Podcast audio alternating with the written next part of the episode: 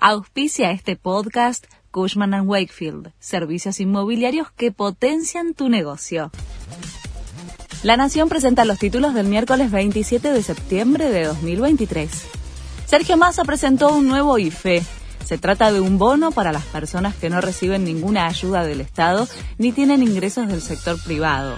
Será de 94 mil pesos en dos cuotas de 47 mil pesos a pagarse en octubre y noviembre. Se estima que podrían llegar a cobrarlo cerca de 2 millones de beneficiarios. El INDEC difunde hoy el índice de pobreza del primer semestre.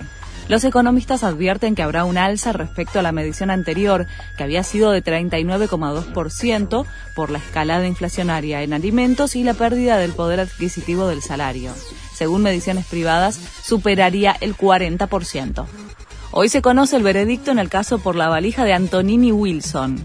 Julio Devido, Claudio Uberti y Ricardo Echegaray, exfuncionarios del gobierno de Néstor Kirchner, podrían ser condenados por contrabando de divisas. El fallo se conoce a 16 años del intento de Wilson de entrar en el país con una valija que llevaba 800 mil dólares proveniente de Venezuela.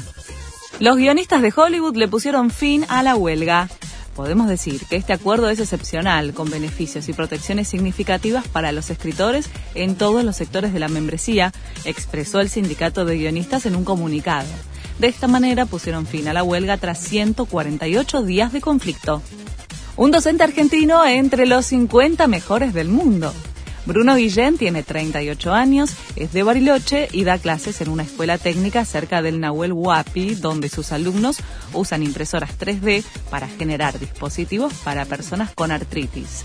Fue seleccionado entre más de 7.000 postulantes de 130 países al Global Teacher Prize, cuyo premio es de un millón de dólares. Este fue el resumen de Noticias de la Nación.